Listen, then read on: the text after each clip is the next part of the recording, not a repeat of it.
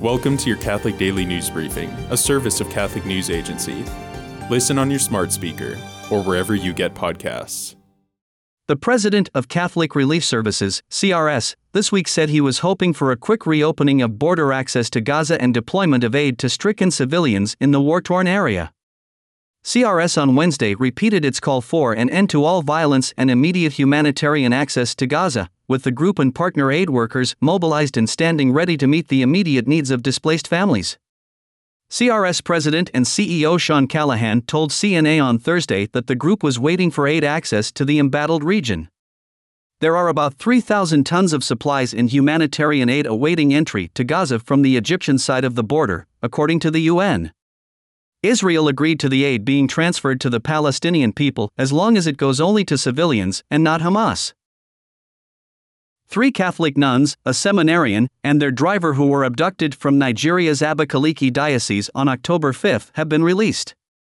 Vicar General Sister Gloria Nnabuchi of the Missionary Daughters of Mater Ecclesiae said a ransom of 1 million naira, or 1,305 US dollars, had been paid for their release. The five were on their way to a burial in Nigeria's Imo state when they came in contact with their abductors. Nigeria has been experiencing insecurity since 2009 when Boko Haram insurgency began with the aim of turning the country into an Islamic state. Since then, the group, one of largest Islamist groups in Africa, has been orchestrating indiscriminate terrorist attacks on various targets, including religious and political groups as well as civilians.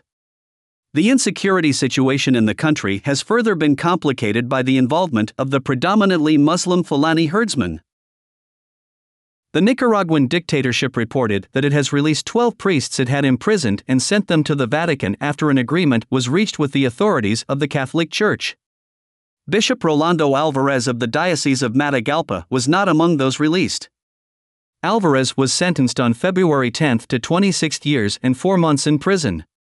A day before the sentence, the prelate refused to be part of the group of 222 deportees who were sent to the United States and who were then stripped of their nationality and property in Nicaragua by the oppressive dictatorship of Daniel Ortega. The Ortega regime announced that the release of the 12 priests took place after fruitful conversations with the Holy See. The priests, the release said, are headed to the Vatican and traveled to Rome, Italy, this afternoon. The Vatican did not confirm whether the Holy See was involved in arranging for the release of the priests.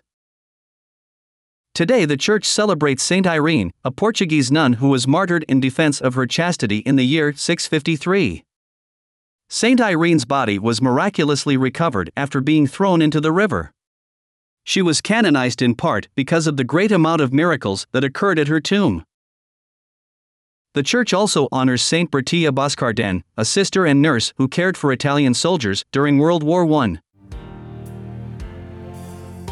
Thanks for joining us. For more, visit CatholicNewsAgency.com.